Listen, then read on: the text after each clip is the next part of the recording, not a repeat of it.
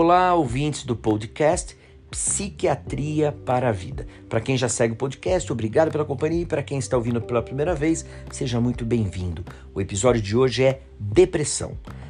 As perguntas frequentes são: o que é depressão? Como diferenciar a depressão da tristeza normal? Quando procurar ajuda profissional? Como fazer para ajudar o familiar ou alguém que está passando por isso?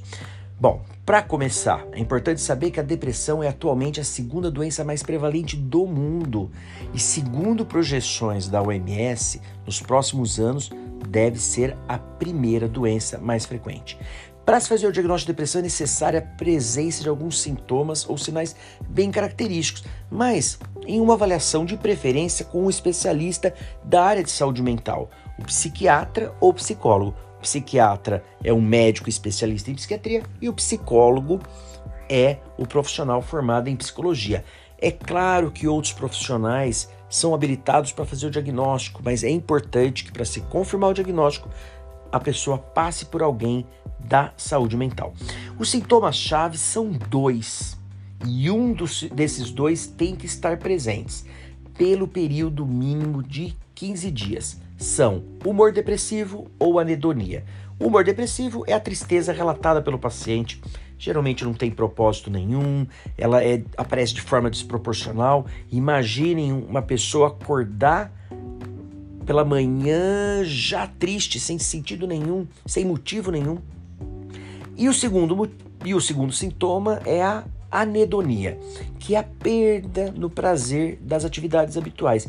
Então, Vamos imaginar um indivíduo que gostava de ver série, de fazer caminhada, de ir na missa, ir no culto, e de repente ele percebe que nada dessas atividades geram prazer ou algum tipo de satisfação. Além desses sintomas, um dos dois, é necessário também apresentar alguns sintomas secundários, como alteração do sono, do apetite, da libido, choro fácil, pensamento de morte, de suicídio, desesperança, dificuldade de concentração, dores pelo corpo. São vários os sintomas uh, secundários. A depressão ela pode ser de intensidade leve, moderada, grave e grave com sintomas psicóticos. Grave, geralmente, o diagnóstico é feito quando a pessoa tem algum risco de vida, ou porque perdeu muito peso, porque não quer se alimentar, ou então o risco de suicídio.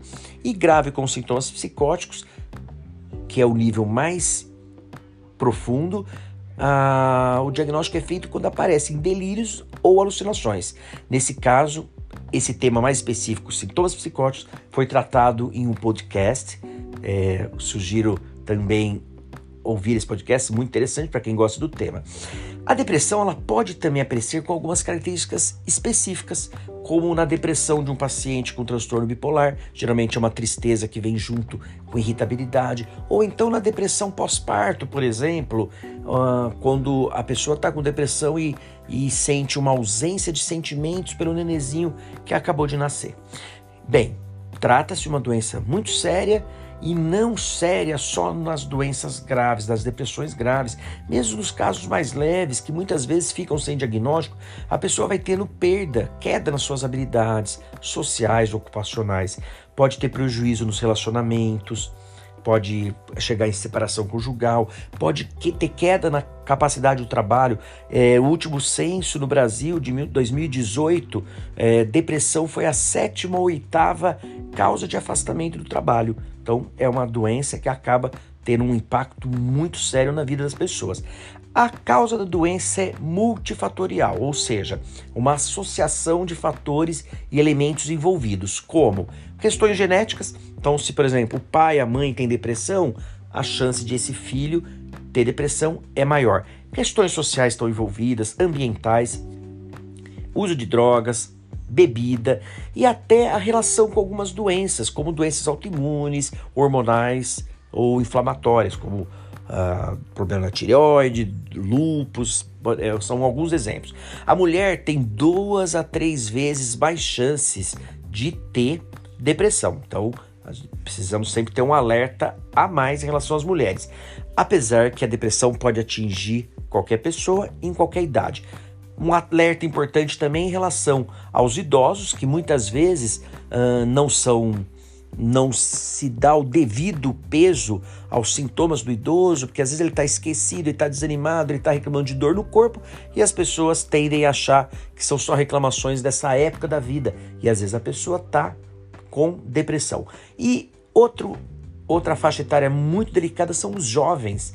Por quê? Às vezes alterações comportamentais, o humor irritado, ah, a falta de interesse por atividades sociais e tudo mais, a família pode ser, pode entender que aquilo ali é comum da própria adolescência. E às vezes não é, às vezes é uma depressão e cabe aqui um alerta. Hoje em dia nos última, na últimas, última um, nas duas últimas décadas, houve um aumento da taxa de suicídio entre jovens, muito preocupante.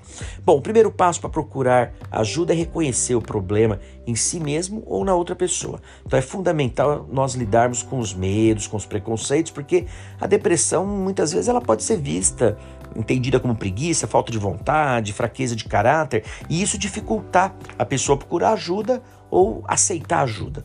Bom, reconhecendo o problema uh, o mais rápido possível antes que a situação se agrave ainda mais ou resulte em perdas irreversíveis.